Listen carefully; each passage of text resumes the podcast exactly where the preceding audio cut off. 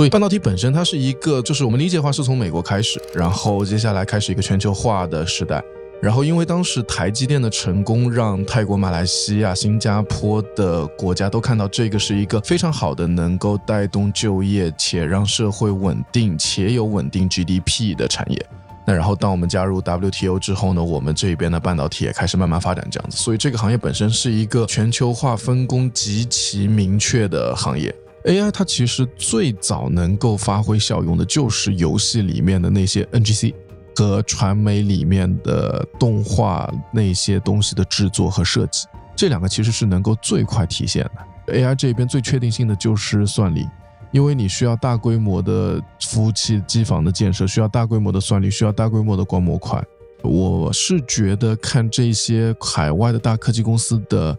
变化、组织结构的变化、产品思路的变化、roadmap 的变化还是挺重要的，因为他们首先第一点，在这个生意时间够久，都有差不多三十年到六十年的历史，那这个 cycle burst 的情况见的也会比国内公司多很多，那所以他们在很多一些重大的公司决策这一边的话，我觉得还是比较有参考性。欢迎来到投资实战派，我是今天的主持人周鑫，我是永庆。今天我们邀请了半导体行业的投资大咖。我们今天主要聊了半导体行业的投资逻辑，包括风险点，包括估值对比，包括以及我们怎么去做一些半导体行业的一个研究的实战问题。我先聊一下为什么邀请豪奇。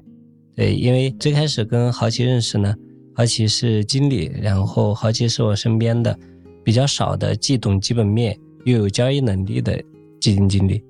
然后后面呢，豪奇加入了这个半导体企业，然后成为半导体企业的高管。现在呢，又是金融行业与产业背景兼具的这样的一个特别的一个背景，所以很高兴今天邀请到豪奇来加盟我们的节目，呃，跟大家分享一下半导体行业和半导体投资相关的知识和信息。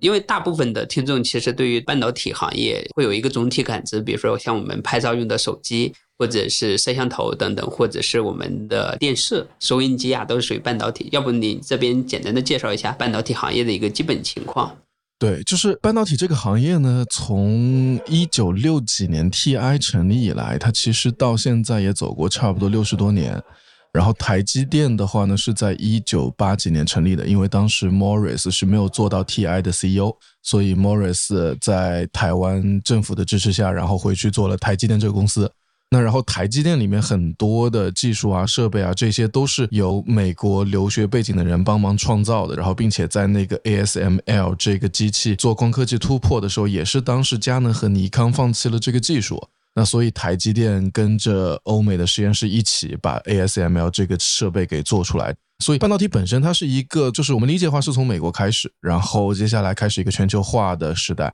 然后，因为当时台积电的成功，让泰国、马来西亚、新加坡的国家都看到这个是一个非常好的能够带动就业且让社会稳定且有稳定 GDP 的产业。大家之后看到，就是加州的一些 assembly 的工厂就会转移到新加坡、转移到泰国、转移到马来西亚。那然后，当我们加入 WTO 之后呢，我们这边的半导体也开始慢慢发展这样子。所以，这个行业本身是一个全球化分工极其明确的行业。那所以到现在的话呢，就是美国硅谷这一边主要提供 Fabulous 这一些公司，然后高通也当时是一个 San Diego 的教授设立的，当时取名的初衷就是叫做 Quality Communication。那然后他当时做的是 Radio 上面的信号增强，然后再做到各种的沟通哈和通讯这样子。那然后 AMD 的话，当时也是从一家很有名的半导体公司里面拆出来的一个公司，然后。当时的话，我记得是比较 flashy 的 CEO 应该是做了 AMD，然后另外一个就是摩尔定律的大哥应该是做了英特尔。对，那然后这个就是 CPU 这一边的发展的历程这样子。OK，现在半导体就是我们在看研究报告或者是行业的时候，会发现有很多刚才你提到公司，比如说像英伟达或者是 AMD 或者是台积电。半导体行业如果是从一个产业链的逻辑讲的话，它的上游、中游、下游大概是一个什么样的公司和链条呢？就咱们把那个半导体进行划分的话，就比如说市场化这一边的话，那很多都是芯片设计的公司。那咱们以芯片设计公司来举例的话，那在国内和国外的话，大多数都是 Fabulous。那然后 Fabulous 的情况下的话，那就是芯片设计公司主要先要做到规格定义，规格定义完了之后，就是进行电路板图的设计，然后电路板图设计之后呢，然后接下来去投片。那然后投片成功之后呢，然后等流片回来的样片去给客户做验证，然后给客户做完验证之后呢，如果都能用，然后接下来他就会开始下定金生产这样子。那然后半导体行业说到这个下定金生产呢，就是在缺货之前，它其实都是不需要下定金的。半导体行业的话，它其实以前下单相对任性，就是你可以让你的秘书直接打电话给晶圆厂，每个月开始都要有前一个月 double 的量是 OK 的。那所以在疫情缺货的时候，那接下来这些洗衣机的工厂，任何工厂就开始疯狂下单，然后那导致现在的库存的过度的堆积，这样子也导致现在很多的新的芯片公司，它要去投片的话，都需要有一个产能的保证金，因为当时不用保证金嘛，你加单也可以随便加，你 cancel 也可以随便 cancel 这样子。对，这个是投片的相关东西。然后你投完片之后，接下来就是大规模的量产。那然后在这里面的话，还有一个分测的概念，然后在不同的芯片类别里面的分测成本占比也不一样。模拟这一边的话，分测产比会更高一点，然后非标分测的话，可以降低你的相对于竞争对手的成本。然后数字这一边的话，分测技术相对于大家现在都是在往先进分测去走，就是往 triplet 小芯片化这边去走这样子。OK OK，刚才他提到的这一些点呢，其实是在半导体行业里面的一些基本的一个产业链的划分了。其实我们想知道说，半导体行业投资的时候，包括我看到了一些资料，包括因为我之前是看消费跟周期多一点，包括有几个的大的逻辑链条，比如说技术周期的一个变化，比如说像一些产能周期的变化，尤其是刚才提到的一种在异常时间的这个库存的价格上涨，或者是价格的一个需求，或者是爆发导致的一个价格的异常情况，包括是说。不同的子行业，它可能关注的维度不一样，有一些是关注的库存，有的是可能关注成本或者是技术的变化，包括是有一些国产替代的周期，或者是政治博弈之下的不同国家或者企业的能否正常的去卖货的一个逻辑。其实我想请教一下，说对于半导体行业，我们在做一级投资或者二级投资的时候，有哪几个大的逻辑链条是需要我们重点关注的呢？从逻辑角度上来说的话，这个。假如是追求阿尔法的角度上来讲的话，那其实芯片设计公司它更加符合这边的逻辑。然后芯片设计公司的话，它首先第一点，它也是充分市场竞争的嘛。那然后充分市场竞争的话，这个时候就是主要看它的投片的晶圆厂，然后就是要看它先首先第一点用的是标准工艺还是非标工艺，那然后用哪个晶圆厂？台积电肯定是最好，但是台积电价格也肯定最贵。那然后联电、中芯、华虹呢，在很多的芯片设计公司这一边，有些时候多多少少会出一些良率的小问题，那然后会导致客户这边交货的问题。那这个就是会跟量相关这样子，所以晶圆厂肯定是第一个先看的。然后晶圆厂看了之后，工艺看了之后呢，然后接下来开始关心分测这一边。那然后分测这一边，它用的是飞标，也是还是用的标准的分测。那然后这个分测厂是在哪一边？那国内比较大的，现在都在做 triplet 的分测的，那就是通富微电、长电和永熙电子。对，那然后接下来的话，在看完这些之后，再看它下游的客户。如果能跟他工程师沟通的话，也可以问一下他们的产品的思考的思路。他们产品思考思路是从规格定义做通用芯片出发，还是从？客户的定义需求出发，然后再从这个客户定义的需求再去能卖给别的客户，这些其实都还是蛮重要的。那然后到最后开始算 Excel 的时候，那就是相当于你得知道他一年能投多少片，因为你投一千片跟投一万片的成本结构肯定是不一样的，你的良率也肯定是不一样的。那然后还有就是，假如能投一万片。那这个一万片之后会不会造成库存？就是他想炒股的一万片，还是他真正有需求的一万片？这个其实也是需要大家去甄别的这样子。那这个是一个简单的从框架角度上来看，怎么来投国内的芯片设计公司这样子。对，OK OK，就是刚才过程中你提到了，比如说新的封测技术，封测技术能不能做进一步的一个拓展呢？呃，封测技术这一边的话，就是。之现在成本效率比较高的是 SIP，那然后或者就是用到双面的 SIP 这样子，那然后之后的话呢，就从我从半导体的这个粗浅理解角度上来看，我们认为 Triplet 会是一个趋势。那然后并且大家也可以看到公开信息的话，Hale House 也是投了从那个 Maxwell 出来的戴氏夫妇的 Triplet 工厂，然后也投了差不多二十亿美金这样子。那所以我们是从国内国外的已上市的分测厂 M Core、通富、长电、永熙，然后再从这一些就是还没上市的工厂的一级市场的热度和他们一级市场的进度，我们是觉得 Chiplet 是一个以后比较重要的发展方向。因为最大的逻辑就是在于芯片面积，它其实是有物理的面积壁垒的，就是它不能超过八百五十平方毫米。那所以大家看到 NVIDIA H 一百的面积就是控制在八百多平方毫米。对，因为你超过八百五十平方毫米之后，良率就会直线下降。那在这样的情况下，你肯定希望你八百五十平方毫米做更多的算力，而不是用来做很多的 memory 和缓存。那然后你八百五十如果全部做算力的话呢，你接下来跟 HBM 这些存内计算这些 memory 就需要互联。那然后这个互联的话，那肯定会是在一个高密度的硅基板上面或者纯硅。但是纯硅这个东西又太贵了，那所以很多场景下面高密度的硅基板也就够了这样子。那然后这个是 Chiplet 发生的背景，从面积角度上来说和从投片的经济效益角度上来说这样子。那然后并且就是我们简单举例的话，就比如说你要做一个专用化场景的 ASIC，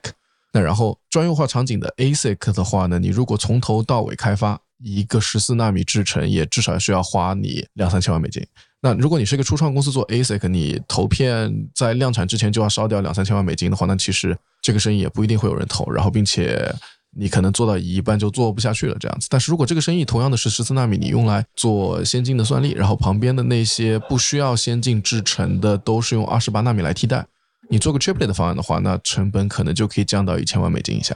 那所以就是我们觉得 Triplet 是一个非常重要的点，就是在于以前已经有很多成熟的芯片出来了，然后 Triplet 就是把这些成熟芯片做到小芯片化，然后这也是高通、博通呀很多就是大家耳熟能详的 Fabless 公司今年在做的事情。就是如何把之前的成熟芯片做到小芯片化这样子，因为这样能带来芯片的复用。然后这个生意做的最好的是谁呢？就是 AMD。AMD 以前的话做十五款算力芯片的话，它要对应十五个电路设计版图、十五个晶圆厂的工艺、十五个分测的工艺。那然后现在的话，它只需要做三个算力单元，然后再去做三个不同的 I/O 带，然后三 D 结构下面的话是 base 带。在这样的情况下，它三加三这些东西就可以做出不十五个算力单元出来。根据不同的组合，你有些只要用一个 L 带，然后三个算力，然后你有些只是用一个算力单元，但是用好多个这样子，那所以就是整个经济效益就提高了嘛，因为你只要做六个能复用的单元，然后比以前的十五个会好很多。呃，因为这块其实我对这个行业没那么了解啊，其实作为一个外行人，我其实想请教一个点，这个是提到的突破摩尔定律的一个核心的技术吗？摩尔定律的话，它是怎么说？就是现在因为走到摩尔定律的尽头，就是大家发现五纳米相比于七纳米，对，或者四纳米相对于五纳米，三纳米相对于四纳米，这些提升没有以前那么多。嗯，但是投片的开支直线上升，就是从十四纳米之后就没有人玩了。就你要去投先进制程的话，你的最好的选择就是台积电。那台积电的费用又特别特别的高，对，那在一个合理的经济上情况下的话，如果你是一个芯片设计公司，你会把最先进的部分都肯定还是要用先进制程来做的，这个是避不开的。但是你在那些不需要先进制程的东西，你就可以用不需要先进制程的东西来做。那首先第一点，很多它的工艺可能已经有了标准流程的，那你就用这个标准流程来做就 OK 了，可能调一些参数就好了。那然后接下来的话，在芯片这个基板的互联啊这些东西，已经有不同的工厂在做了。那所以这也是一个相对你能找到的比较好的能够落地的方案，这样子。明白，有点像第一个技术路线的这个叫进化速度或者成本变得不那么划算了，然后第二个出来了一个优化的解决方案，大致的思路是这个意思嘛？对，就是第一个方案到末尾了，然后在你突破一纳米之前的话。Triplet 都会是一个比较适用的方案，这样子。然后，并且在海外的工业级这一边已经得到了很好的应用，就是特斯拉的 Dojo，然后还有 Nvidia 的这一些算力的芯片，然后还有 AMD 这些算力的芯片，Triplet 已经在工业级上面得到了很好的应用。那然后接下来就是看工业级能不能转化到消费级。其实就跟苹果之前的指纹识别，最早的时候，一九六几年的邦德电影里面就已经有指纹识别了。但那个时候是在行李箱，然后那个指纹识别的东西还特别特别大。然后在一九八几年，你看零零七的时候，它就是把这个手机里面的指纹识别芯片已经做的挺小的了，但是还是没有苹果后来做那么小。那然后后来再一步步做这样子，所以我们觉得这个技术一般都是从电影里面的天马行空到工业级，然后再到小飞机这样子。OK，所以说这个技术等于说是现在在工业级，接下来可能随着成本啊，或者是应用场景的变化，主要是会用到，比如说像手机、电脑或者是类似的场景嘛。对，工业级的话会用到消费级手机、电脑、IOT，然后很多小的电子产品，比如说手表，然后窗帘、灯这一些，应该都会用的。这个成本会有很大的一个下降尺度或比例吗？目前角度上来看的话，因为你如果做正常的分测的话，你需要很多被动的元器件。然后打个比方说的话，你传感器后面需要跟颗 ADC，然后 ADC 后面一般会跟一颗 MCU。这个 MCU 的话会需要 ARM Core 的授权的费用，然后再会还有一些被动元器件需要放着。那然后在 Chiplet 的方案情况下的话呢，你就是芯片和芯片进行互联。那这个互联的方式呢，一般是要通过 TSV 的打孔。那然后有一些需要硅基板，有一些芯片直接互联就 OK 了，这样子。对，那所以就是你从料号角度上来讲的话，可以看到料号这边能够省一些物料，或者能够把一些 ADC 小的东西集成到这个算力的单元上去，这样子。这个是料号这一边。那然后那接下来就是一个良率的问题。那所以现在可以看到，就是台积电的 Triplet 这边良率是最好的。然后剩下的话，大家其实都各有千秋。那所以在这种各有千秋的情况下的话，良率是决定后面能不能 Triplet 分测能够成本低于 SIP 的点，这样子。概括起来，可以说这个技术已经是从零到一，已经过了一到十的过程中。可以这么说，就是因为台积电在这种大客户的帮助下，已经花了 billions of dollar 来投入研发了，所以这个东西目前已经差不多做出来了。也不能说差不多做出来，就是在工业级已经商用了很久了，至少有两三年时间了这样子。那然后消费级这一边的话，其实就是一个花时间提升良率的过程。OK OK，关于到技术变革的这个维度的话，想请教一个问题，比如说最近一段时间，包括 AI，包括最近很火的是九块九的图片可以做出来很好的写真的照片等等。我想知道说，这种 AI 的新的技术的应用场景会对半导体行业有什么样的一个影响，或者是有哪些的一个品类可能会更受益一些呢？从那个 AI 角度上来说的话，我们觉得最好的肯定是算力这一边，就因为你需要建这个各种各样的机房，那然后这些机房的算力要足够的多，那然后这是在目前大家都在投入做大模型的情况下，那然后做完大模型之后呢，你肯定需要有能够润大模型的芯片，那润大模型的芯片就会从 GPU 变成到 NPU 这样子，就是算力这一边肯定是一个非常确定的方向。AI 这个东西能够出来之后呢，我们觉得也有很多就是边缘端的改善。因为以前做的话呢，很多 IoT 的设备都是射频加上云计算，就相当于你给这个音箱的指令，你需要云计算上面去 process，然后再去给你反馈。那然后现在 AI 的好处呢，是相当于就是你能通过开源的大模型训练一个小模型出来，然后这个小模型呢可以放到离线的这个存算一体的产品里。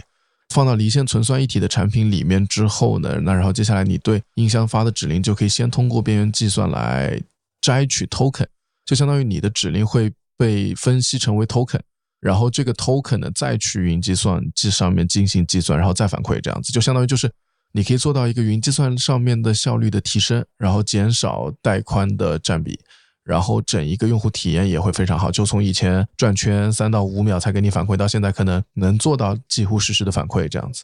明白，就是类似小度或者它不用联网的情况下，还可以先用一下，或者是它能够跟你做一些基础的对话，或者一些玩具啊，包括一些语音机器人的东西，可以这么一个初步理解。之后它需要。变得更聪明、更厉害，它可能是需要跟网络的一个连接，然后找到中央的大脑，给它去做进一步的计算，给你一个反馈。对的，就是存算一体，它这个点，首先你第一点要存，那然后这个存的话，里面可以放几百万数量的神经网络的模型是 OK 的，这个模型能够做一些初步的计算和一些 database 的 deliver 这样子，那然后定期需要联网来更新固件。不联网的时候，它也能进行一些简单的反馈，就比如说一些简单的数学题啊什么之类的，它都可以做到一个很好的反馈，这样子。OK，就是有点像当年升级安卓系统，二点零版本、三点零版本到七点零版本持续更新迭代这种感觉。对，就是你用开源的大模型在迭代，你的小模型就可以继续做迭代这样子。那然后它的存储的话，就是会根据它的产品形态会有限制。用 SRAM、用 MRAM、用 RRAM 这些都有不同的物理的存储瓶颈，这样子。不同的存储的数量大小和模型的有效性来决定它的算力的大小。OK，另外一个想请教一个点，比如说您对 AI 是一个怎么的一个观点啊？比如说未来的世界是一个一百分的 AI 的话，那你觉得说现在我们的包括图片呀，或者是 ChatGPT 相关的 AI 是走到了多少分的一个状态？我觉得 AI 这个东西就很像之前只有简单的那个计算机，就是加减乘除的计算机，然后 TI 做了一个科学计算机出来。我觉得 AI 有点像这样的 moment，就是能够帮人做更多的简单且重复的事情。对，因为计算它其实很多时候是一个简单重复的事情嘛。那你有计算机的话，你比你以前在笔上面算，其实效率会高很多嘛。所以我觉得 AI 还是一个效率提升的工具，在目前角度上来说。那然后为什么大家看到就是它会先在游戏、在图片这些方面的应用，是因为以前的话你在图片上做修图，然后你要做画的创作，你都是需要从零到一的，就有点类似你当时在白纸上面做计算。那然后现在只相当于有了这些工具之后，能让你的创作流程也好，能让你的分发方式也好，都得到一个效率的提升。然后分发方式这就有一点类似，就是当年从纸媒到互联网。那然后互联网的话，就相当于不用 paper 的物流的方式，你直接用电信号的方式把它迅速传递到世界的各地这样子。那所以，我目前来看的话，AI 还是一个效率提升的工具，然后并且能对大家的生活和办公带来极大的改善。这样。那你觉得是这个技术已经跨越鸿沟了吗？开始从小众群体进入到一个大众群体的工作和生活中？我觉得就是如果从 Chat GPT 的角度上来说的话，如果用过它三点五，就是你会发现你跟它的对话方式，它会持续的机器学习，然后你问的问题的有效性和它回答的有效性是会随着时间提升的。然后它这样做的目的呢，是能够给你减少很多无效搜索的时间。那所以它其实，在搜索上面是提升效率的。但是目前你通过 Chat GPT 来搜的话，还是需要你有一个明确的 idea。你如果没有一个明确的 idea，跟他东聊西聊，可能效率也一般，跟你用 Bing 和用 Google 是一样的。对，对，像你现在的工作中有开始会平常会用一些了吗？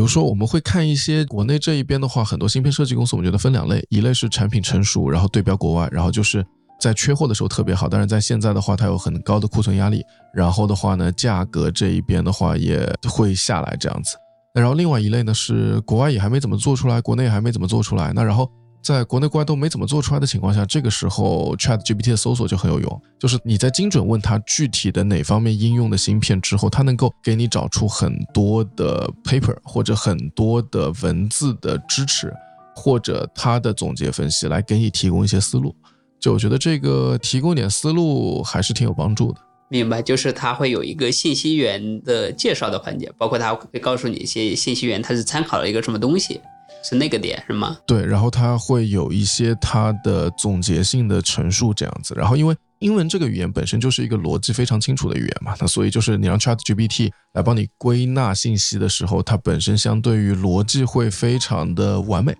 给到的信息角度上来说的话，还相对准确一些。OK OK，刚才的内容我们分别聊了，比如说先进封测。第二个呢是聊了一些边缘计算，包括聊了一些 AI 的影响。我想知道说是具体到不同的一个子行业的关注维度。刚才您提到的，比如说像一些制造类的公司，可能要关注产能啊，包括良率、成本。其他的品类还有哪些在做细分行业的研究的时候需要注意的呢？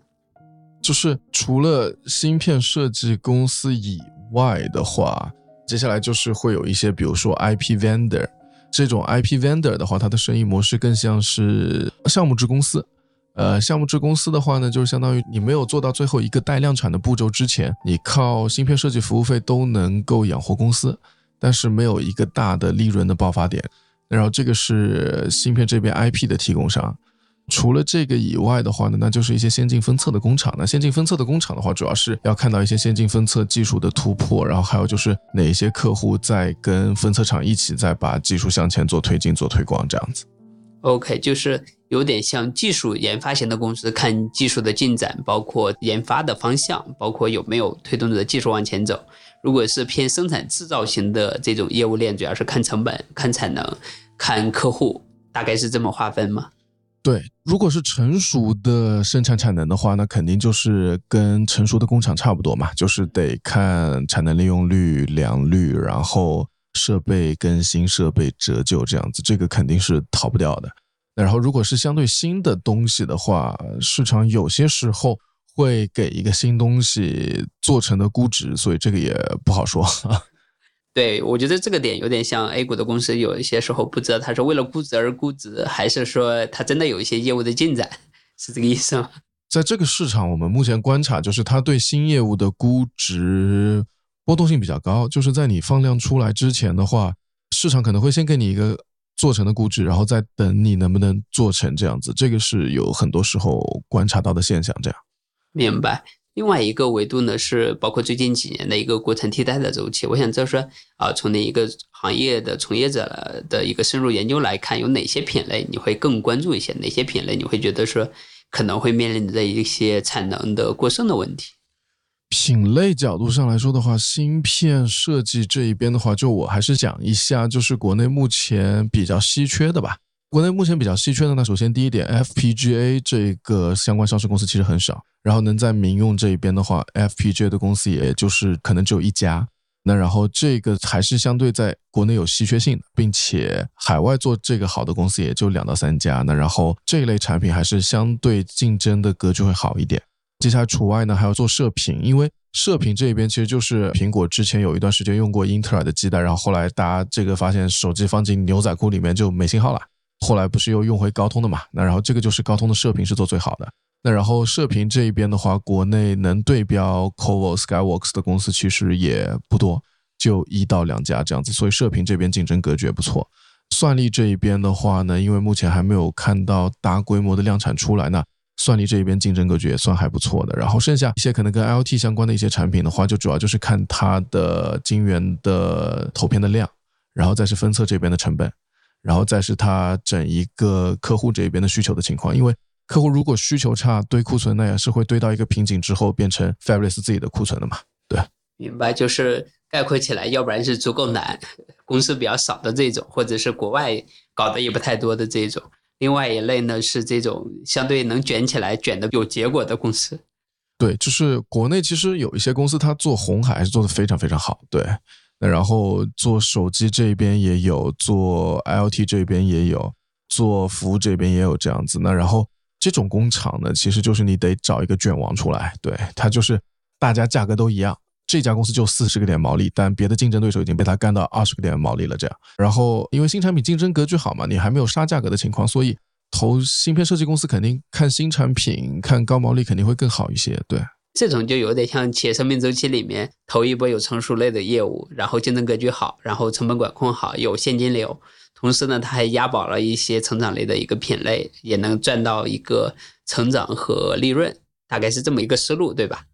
差不多是，但是芯片设计公司的话，它其实比较难出圈，就是相当于，比如说你做无线连接、做蓝牙和 WiFi 的，你可能就是做蓝牙和 WiFi。你只是把这个东西按照它的协议的更新，你再进行更新，或者你按照有一个新的量的点出来，你然后再做这个新的量的点，这样子就是你很难说从无线连接再去做到另外一个品类，就是它还是有一定的不能拓展的边界在。这个有点像，就是看起来都是芯片，实际上应用在不同场景，包括不同的行业品类里面。其实技术的差异还是比较大的，它的想跨越也不是那么容易的，是可以这么理解吗？对，就是不同产品它的流片的工艺、它的分测的工艺，然后它的客户的需求，还有它客户结构的种类，其实都会有一些差别。然后模拟这一边的话，通用性相对好一些；数字这一边的话，其实大家各自有各自的优势，这样子。对，OK OK。还有一个问题呢，是包括我看这个行业的时候，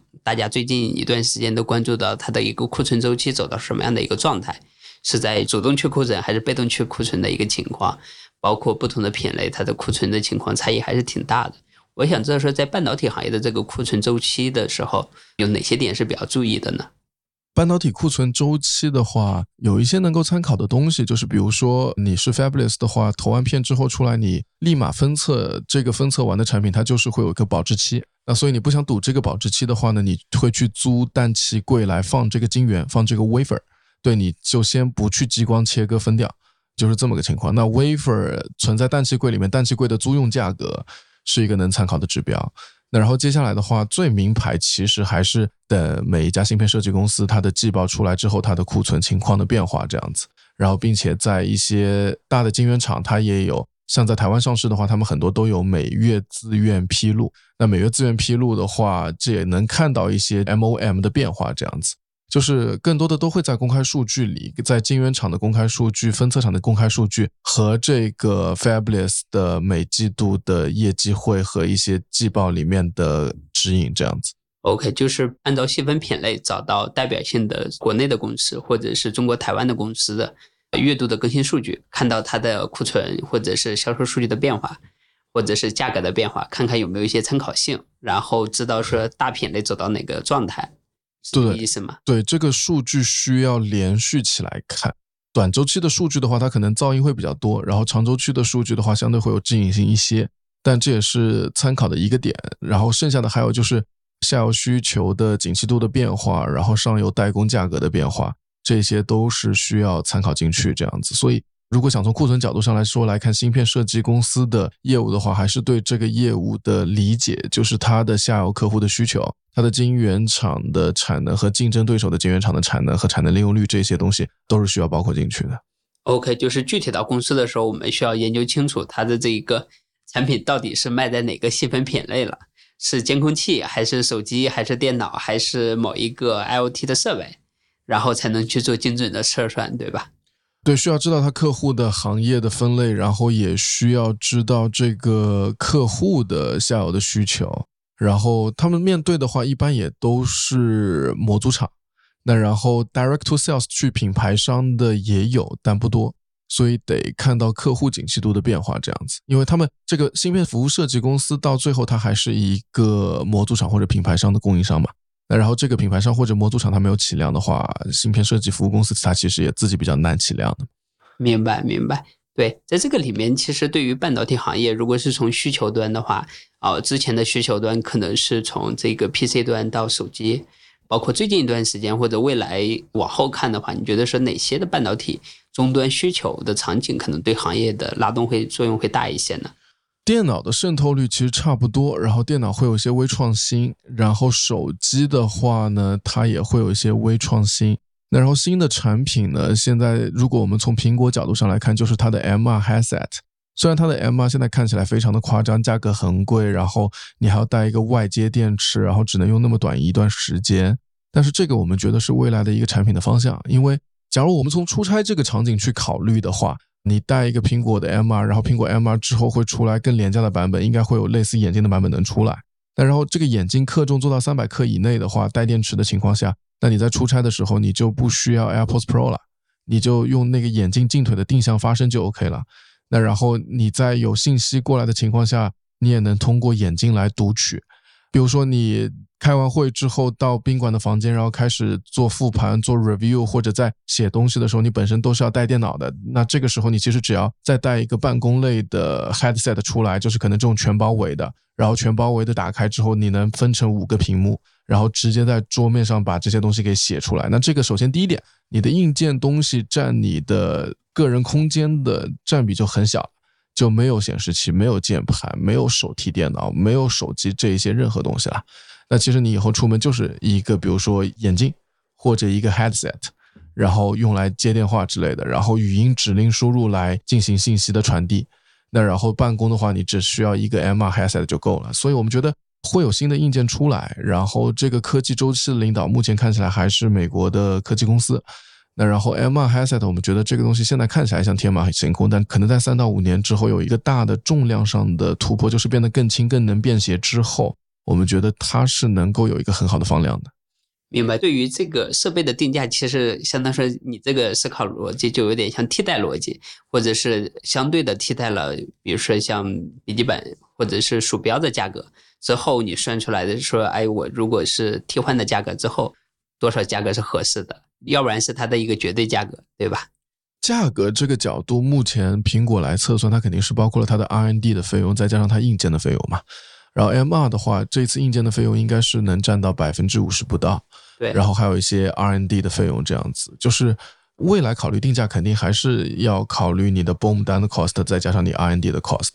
只是从相对的价格角度上来说，它其实并没有那么贵，就是它能够替代你的一些别的电子产品之后。它其实目前 M2 的价格，从另外一个角度，不从波姆单角度理解，从相对价格角度理解的话，它其实是一个把你这些东西加起来的一个价格。然后因为这个东西比较新，然后所以它还会把你这些东西加起来之后，现在还有一个 Premium 溢价在。那之后的话，可能这个溢价就没有了。对对，所以说我觉得如果是。它可以做到这种办公的情况，我觉得说我还挺愿意买的。就是如果把这些被替代的东西价格加起来，跟它现在的价格比起来，我觉得说如果能够替换出来价格是一定的量，那我觉得也挺 OK 的。因为从你说的从效果体验上，其实比传统的这种笔记本啊、鼠标啊加一起，其实体验效果会更好嘛。同样的效果下，你还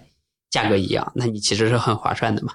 对，然后并且你出门也不用带那么多电源啊，带这些东西了嘛，就是带一根、两根充电线，然后带两个头戴式设备就 OK 了。然后你的箱子或者你的背包里面能放别的东西，然后你的负重的重量也没那么大，其实是一个非常好的提升。所以说，从这个今天我们刚才聊的话题里面，对于半导体行业，包括技术变革周期，包括不同子行业的关注维度，包括国产替代和。啊，政治博弈的情况，包括库存周期的讨论，除了这四个维度之外，还有什么样的维度是你比较关注的吗？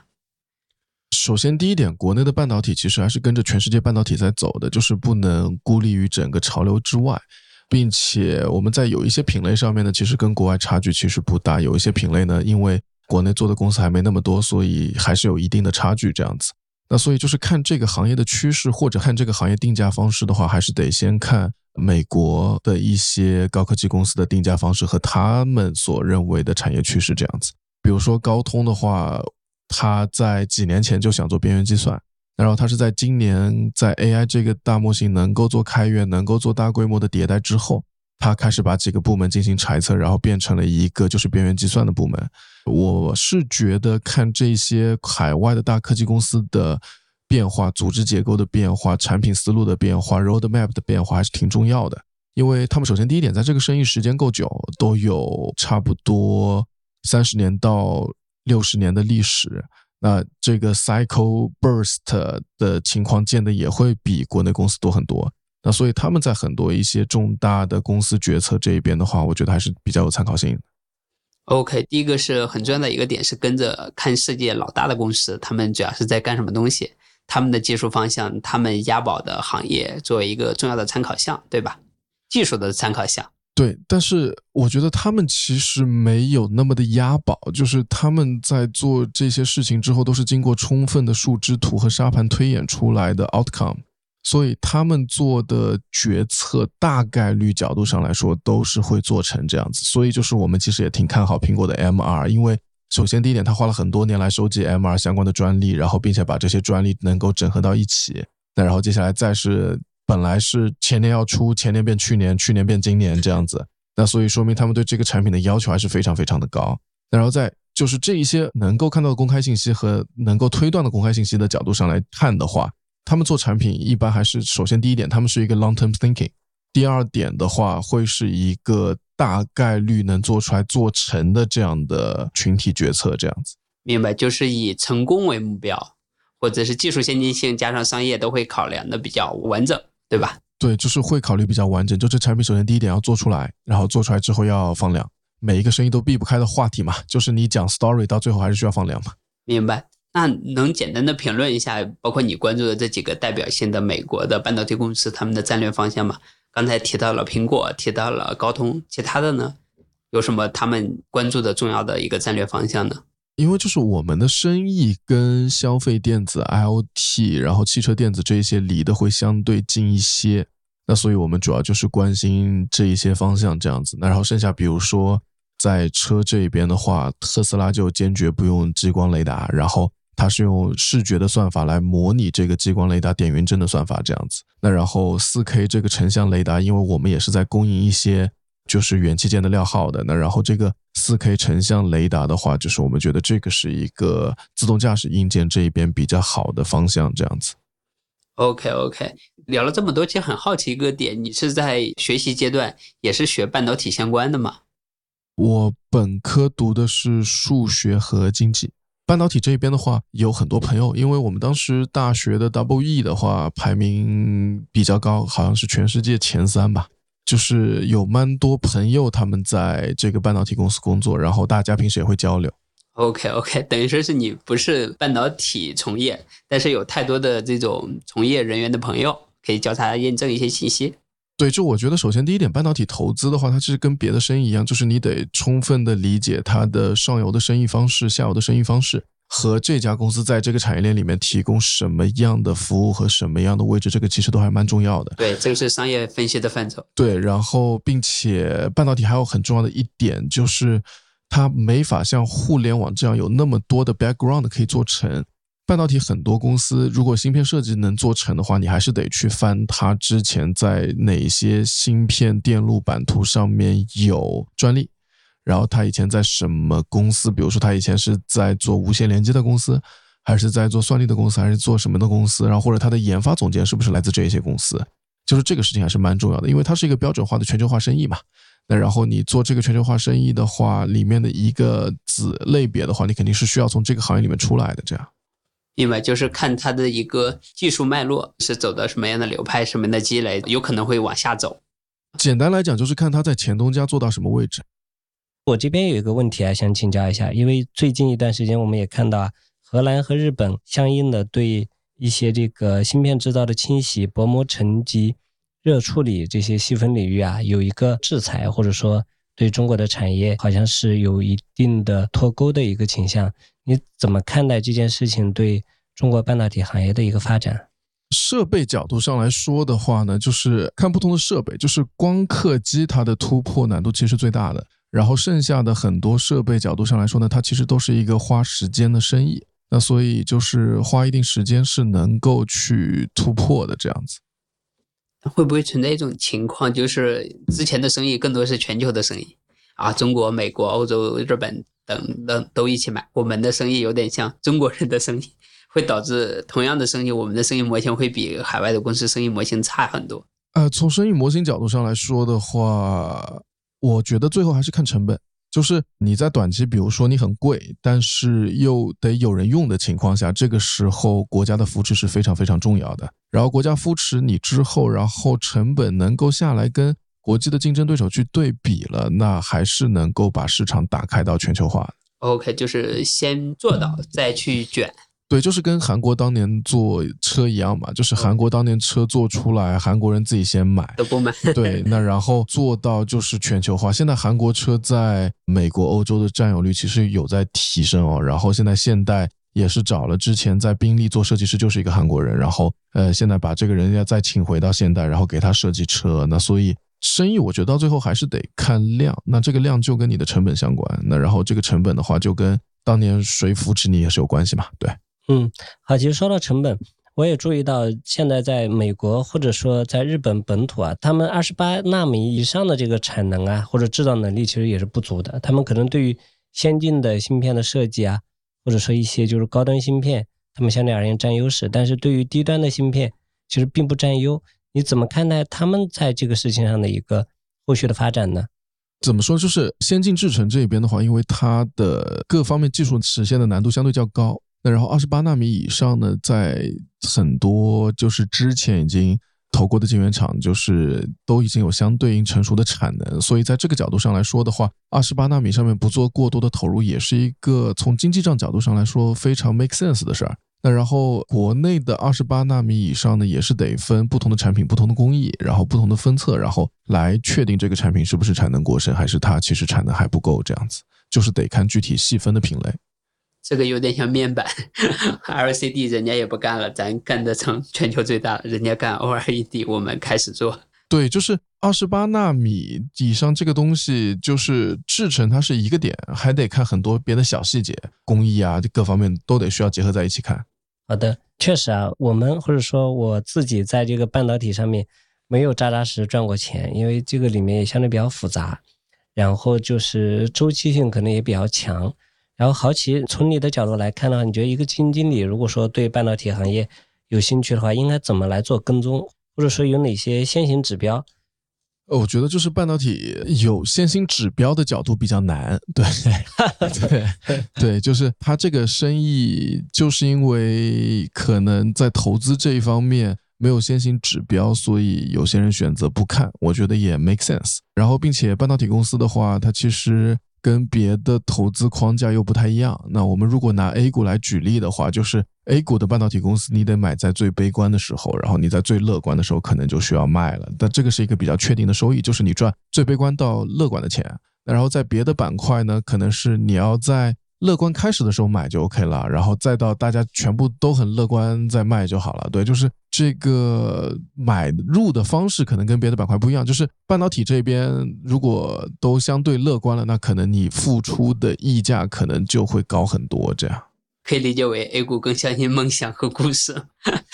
呃，提前兑现也不能这么说，就是股价肯定会 price in，就是六到九个月提前的基本面变化，这个是肯定会 price in 的嘛。那然后在最悲观的时候，就是比如说打个比方，觉得芯片设计公司的库存就会无限堆下去，它也会卖不掉，然后这公司就完了。对，那然后那个价格买的话就很划算嘛。就比如说二二年的时候，就是市场定出来这个维尔六十多块钱的价格，那就是相当于这个逻辑嘛，就相当于这生意不做了嘛。对，相当于这个世界明天就关门了嘛。好奇，在你看来，今年的这个半导体的行情啊，有多少是跟？ChatGPT 三点五和 ChatGPT 四点零这个 AI 相关的，我是觉得市场还是挺有效的，因为 AI 它其实最早能够发挥效用的就是游戏里面的那些 NGC，嗯，和传媒里面的动画那些东西的制作和设计，这两个其实是能够最快体现的。然后，并且呢，今年游戏和传媒在去年经历过分成之后有对比的低基数，然后它的数字出来也都会很亮丽。那所以我觉得市场在今天炒 AI，先炒传媒和游戏，其实是在逻辑上非常 make sense 的。你数据又能验证，然后你逻辑上又非常的通顺，然后你问这些公司也的确得到了效率的提升，这样子。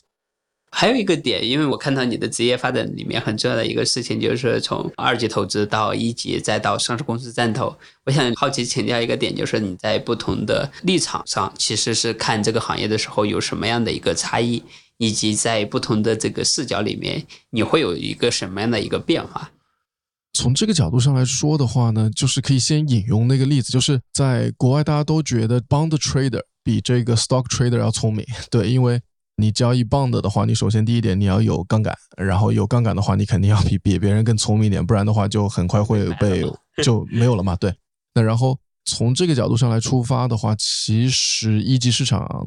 我觉得它是一个非常好的信息面和生意思考面的补充，因为一级市场它没有每天这个 mark to market 的价格的变化。那在这样的情况下呢，估值的话，就算这家公司做得很好，突破很快，那也差不多一个季度会有一次，最多了就比如说一年四次估值的提升。那所以你 mark to market 的话，你一年可能就只有四次，最多有些时候可能一年就两次，有些时候一年可能就一次。那这个时候的好处呢，是首先第一点，你做一级市场的，就是 due diligence 的时候，没有二级市场那么方便。二级市场都是公开资料，你可以看各类的研报、年报、中报，然后它的招股说明书你都可以看到。然后这也是行业里面非常聪明的人帮你总结的信息，然后并且提炼的信息，或者是他们买来这个行业报告里面的信息，这样子就是都是非常精准的信息了，已经是很多超强大脑帮你分析过了。那所以。就是从信息面还是不一样的。一级市场的话，你需要自己提炼信息，需要自己去上游访谈，去下游访谈，然后需要再把这个生意的 big picture 给概括出来。因为你做了这些事情之后，可能有些时候都没用。如果这个东西太新的话，因为太新的东西，每个人都会不同的 idea，然后你还得有自己的 idea，然后你还得到最后呢，投资要投人，你还得看这个人。那所以一级市场其实给了我很多无聊的时间去思考这些问题。对，所以我觉得一级市场的经历还是蛮宝贵的。对，但是我这个人又比较喜欢二级的 mark to market，那所以还是更加喜欢二级市场的投资吧。OK，那站在上市公司站投角度呢？包括你站在上市公司的立场，你去看产业链，包括你去投一些项目的视角呢？从上市公司角度上来看的话，因为你在一级市场也好，二级市场也好，你其实都算 buy side 的，算买方。对。然后买方的话，你更多是一个进行提取信息、分析信息，然后验证信息，然后。在通知过这个信息来投资的过程，就它是一个 info 的 process 的过程，这样子。那然后在上市公司的好处呢，是你能够知道这个生意是怎么 run 的。对，就是比如说小到细节，上游这客户到底怎么样，下游这客户到底怎么样，然后他们芯片有没有问题，然后这个东西跟什么东西搭比较好用，然后下游他再用什么样的 marketing 来开拓市场，就是会有很多小的 factor，然后这个小的 factor 理解深了之后，对声音的理解其实会更深，这样子。对，明白明白。刚才我们少聊了一个中美半导体行业的估值对比。对于关于中美半导体市场，我其实还有一个问题想要请教一下，就是说中美半导体的这个行业估值会怎么样做对比和怎么样的一个思考？就是美国的话，大家可以看到，就是美国的估值体系还是相对于完善的，因为他们是从一九八几年的高利率，然后下来之后，整一个估值体系也就是慢慢的走向成熟化这样子。我是觉得现在中国很多科技公司的估值其实能跟两千年前的美国进行对比，然后还是蛮有参考意义的。当年你在美国一九八几年的时候，你如果做了一个，还是一九九几年的时候做了一个叫做什么 Eagle Computer 这样的公司出来，然后市场也会给你一个做成的估值，然后两年之后会跌百分之九十五。Somewhat yeah，对，就是大家都是经历过疯狂的，然后再到理性这样子，因为。你疯狂到理性多了之后，整一个市场的认知和整一个市场的参与者的素质都会提升嘛？那所以就是，如果想看中国现在的估值变化的话，我觉得其实可以看一下一九八零年到两千年的美国，其实那时候的科技公司对现在就很有参考意义。然后现在的美国的话，更多的可以看到科技产业链趋势的变化。然后美国今年给大家体现出来的两个科技产业链的变化，一个就是 AI。一个就是自动驾驶，因为自动驾驶它真的能减少事故的发生，然后也能做到一个很好的你在封闭式道路行驶的时候，也能做到一个很好你人的放松。所以自动驾驶这个东西是已经落地，然后并且大家都看得到的好处。AI 的话呢，现在也是正在慢慢渗透，就是案头工作比较多的这一些肯定会先受益嘛。那然后接下来就会慢慢受益到大家生活的方方面面，比如说地图导航。有 AI 的情况下，也会更加的测算更加的精准，因为云计算占用的效率下来了。那接下来多出来的带宽，其实就可以去处理更复杂的内容，那然后让很多的信息就变得更流畅，这样子。OK OK，对于这个估值的对比呢，比如说是有什么那小的规律吗？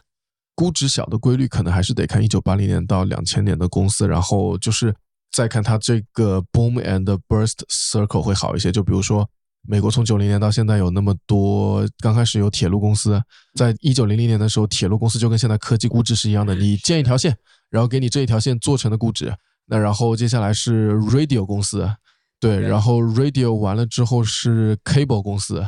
就是有线电话，然后有线电话完了之后是那个无线电话，对，那然后就是每一个周期它都会有一个典型的特征代表，然后这个特征代表会给一些启示，这样子简单的。规律的话，在现在这么多量化基金的参与下，其实简单规律比较难。对，已经被这些量化基金都已经掌握了。对，如果对量化感兴趣的话，可以看到关联度分析是当时一九八 X 年量化赚钱的主要方式，到两千年以后就变成了统计学套利，就这个生意也一直在卷。对。对，这个就是关于在一个二级的投资策略了。那你对这个二级的投资策略还有什么样的一个变迁的变化吗？你觉得说未来的二级大概是一个什么样的策略会更长期、更适合一些呢？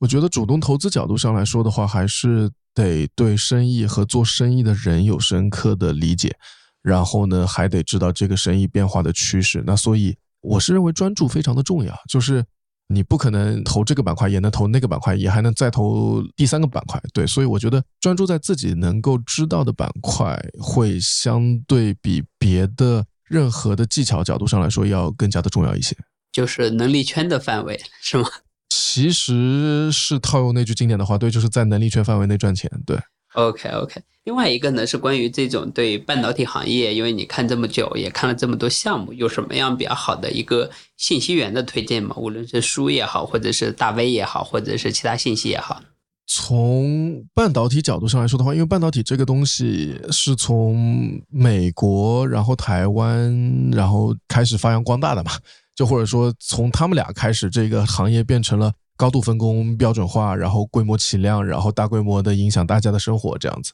那从这个角度上来看的话，其实有很多英文类的书籍关于半导体的，其实是能够让大家掌握一些历史框架上的变化。那然后除此之外呢，其实台积电和美国那些公司他们的年报、中报和 Investor Day 这些都是公开信息，然后这些也能够看到每个行业发生的变化。这样子，我还是建议从，因为二级市场的公司信息披露都比较全面，还是建议先从大家喜欢的行业的头部的上市公司里面，它的 Investor Relations 这一边来看到这个行业的变化。这样，OK，就是行业历史的研究或者是技术的变化是一类，第二类呢是代表性最牛逼的公司的一个发展历程和它的业务的变化。对，就是代表公司的它的公开信息的变化。对，就是比如说感兴趣想考古的话，可以看 NVIDIA 两千年跟现在的战略的规划的不同和他的下游客户的不同，其实能看得出一些半导体这个生意的变化。对，OK，聊到这，其实我还有一个很好奇的点，就是刚才提到了在历史的发展周期里，这个半导体行业的一个发展的节奏的变化，其实有点像当年，其实可能会更快吧。比如说摩尔定律在保护期里面，其实它的发挥的作用在持续改进，现在的这个改进速度其实变慢了。如果你往后看的三年或者五年的话，你觉得说半导体的这个大行业的周期？刚才提到了，比如说先进的封测技术可能是一个，包括 AI 或者是这种自动驾驶对行业的需求端会有一些很大的影响。还有哪些点你觉得说会对这个行业可能会产生一些很大的影响呢？大的点其实从我们简单的。概括归纳角度上来说，就是 AI 和自动驾驶。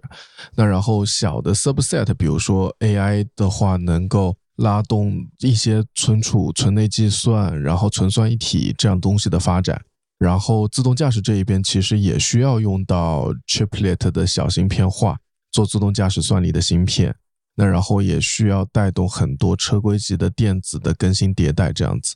那然后有这些产品的更新迭代和量的出来，呢也会拉动这个晶圆厂的设备的投入和晶圆厂的产线的新增和变化。这样，那然后分测这边也会变化。所以我们觉得，首先是两个大的 driver，就是 AI 和自动驾驶，然后它会影响到行业的各个链条，然后这个链条再向上去传导。这样，明白，就是 AI 和自动驾驶在需求端会让整个行业有点像火车一样往前走。背后的可能是算力的公司，可能是这种先进封测的公司，或者是有一些新的技术改进的公司。当然，可能是已经在细分行业里面没有发生很大技术变化的龙头公司，可能竞争格局还是比较 OK，是这个意思吗？对，就是这个行业的话，就是它能够带来一些技术革新的变化。对，就是我觉得 AI 和那个自动驾驶的话，它是两个非常重要的驱动力。就是 AI 的话呢，它是驱动了很多新技术和新的先进的制程、新的分测工艺的开发。在这两个方面，AI 其实非常重大的驱动力。然后自动驾驶呢，它其实是一个渗透率的提升。自动驾驶，因为特斯拉如果是买过第一代的 Model 3、Model Y 的话，当时已经是感叹到它的这个 Autopilot 的牛逼。就说白了，上高架或者上高速的话，你把这个自动跟车和车道保持打开，它其实是效果最好的。然后，并且它的两百万的安森美的这个摄像头模组也是做到了匹配度最好这样的，有点类似于宝马跟这个采埃八速自动变速箱的配合这样子。那然后现在只是相当于就是大家更多的人看到了这个自动跟车和变道辅助的帮助。那所以，我们觉得这现在是一个先是 L 二的提升期呢。L 二的提升期的话，会需要更多的至少的跟车的雷达，然后接下来还有那个 ADAS 摄像头模组，那然后还有接下来域控制器加上四角雷达这样子，这些会首先受益。那然后在此之外的话呢，接下来 L 三、L 四都需要不同算法的提升，然后也需要先进算力。那先进算力的话，那也需要 Chiplet，那也需要这个先进的工艺去做这个自动驾驶的芯片这样子。所以我们觉得整个 AI 和自动驾驶应该会成为两到三年之内行业一个非常重要的催化剂，这样子。对，OK，那如果 AI 和自动驾驶这个技术大爆发的话，或者需求大爆发的话，既有技术难度又有竞争格局的，是不是就英伟达、高通啊这几家公司呢？算力的话，这边是 NVIDIA 和 AMD，然后通讯这一边的话是高通，因为你做这一些先进的算力啊，然后这些车里面的沟通和这一些，比如说 AI 这边的沟通，你肯定还是需要高通啊、Skyworks、c o v o 这样子的公司。那然后还有就是光模块的公司，你这些也都是绕不过去的，它都是一个刚需的存在嘛。那然后自动驾驶这一边的话，特斯拉是自己做算法的，然后。那里面的硬件提供商的话有安森美，然后安森美的话现在会先把两百万、三百万像素的摄像头提升到五百万像素，然后再提升到八百万像素这样子。因为机器视觉这一边的话，两百万、五百万、八百万差的还是蛮多的。接下来还有一些就是雷达的发展，那然后现在就是一个四 D 成像雷达，那四 D 成像雷达目前还没看到特别好的标的，但是 TI 的话能够做成像雷达里面的专用芯片和通讯芯片，然后 TI 今年特别卷，TI 今年是把雷达里面的一个专用通讯芯片价格卷到了 N 叉 P 的百分之五十以内。其实好奇一个点，就为什么这些搞这种所谓的激光雷达或者是这种公司它不赚钱呢？就是这么卷呢？是因为技术大家都能搞吗？还是一个都大家都想先扑进去？激光雷达这个事儿，我们可能从生意的角度上来看，可能会跟投资不太一样。生意角度上来看的话，车每年是一个按打满算八千两百万辆车的市场，八千两百万辆车，每台车打比方用两个激光雷达，那就是一点六四亿个激光雷达。一点六四亿个激光雷达，你一个卖一千美金的话，那就是一千多亿美金的市场，听起来非常性感，并且还每年都有。对，然后渗透率极低。对对，从对从投资角度上来肯定是这么看的，但是你从生意角度上来看，你就得看它放量了嘛。所以你看到现在，我假设它能够做到一千美金一个的东西，它现在出一千个就是一百万美金，那然后它出一万个呢，就是一千万美金。那然后出十万个呢，就是一亿美金。那然后现在你看有没有出十万个激光雷达的公司？没有吧？对，那所以就是这个生意到最后还是得看量的嘛。对，所以说我的意思是说，那如果是规模起来之后，或者是大家都开始搞了 L 三之后，激光雷达变成一个，当然特斯拉可没有标配，可能是未来理想都变成一个标配的零部件的时候，它会跨越它从亏损到盈利的一个周期吗？现在假设特斯拉不用，然后未来理想、小鹏都用，那加起来他们可能加起来一年在国内能卖两百万辆车。啊、对，两三百辆，如果加上比亚迪，是不是有一部分也会用？嗯，对，那比如说三百万辆车，三百万辆车的话，它一千美金一个，那就是三十亿美金的收入。但是对市值撑不住这些公呃，司。三十亿美金的话，能不能赚钱不知道，因为这个不知道有多方面构成的。第一点的话，你看现在激光雷达都是放在车顶上，对，四十度的高温天，车顶上激光雷达怎么用？担心它的生命周期对，或者不一定按照预期那么牛。对，然后第二点的话，激光雷达在雾天也跟瞎了一样。对，那所以特斯拉才会去用四 D 的成像雷达。对，它用这个四 D 成像雷达加视觉的算法来模拟这个激光雷达点云阵的算法，这样子，但它又能做到在雾天穿透，也便宜。对，还便宜，对，所以这个生意是否 make sense 呢？不知道，但是肯定要感谢这一些愿意为这个新产品投钱的人和团体，因为世界只有在这样不断尝试才能进步的嘛。因为你钱不投这些东西，你只是钱嘛，它说白了只是纸嘛，对。那然后刚刚有提到，就是 AI 这边最确定性的就是算力，因为你需要大规模的服务器机房的建设，需要大规模的算力，需要大规模的光模块。就跟你当年说要做性能车，然后需要很多电池，那需要很多逆变器都是一样的嘛。对，那然后你要做自动驾驶，你需要这么多摄像头，需要这么多雷达也是一样的嘛。对，就是这一些都是我觉得相对确定的事儿。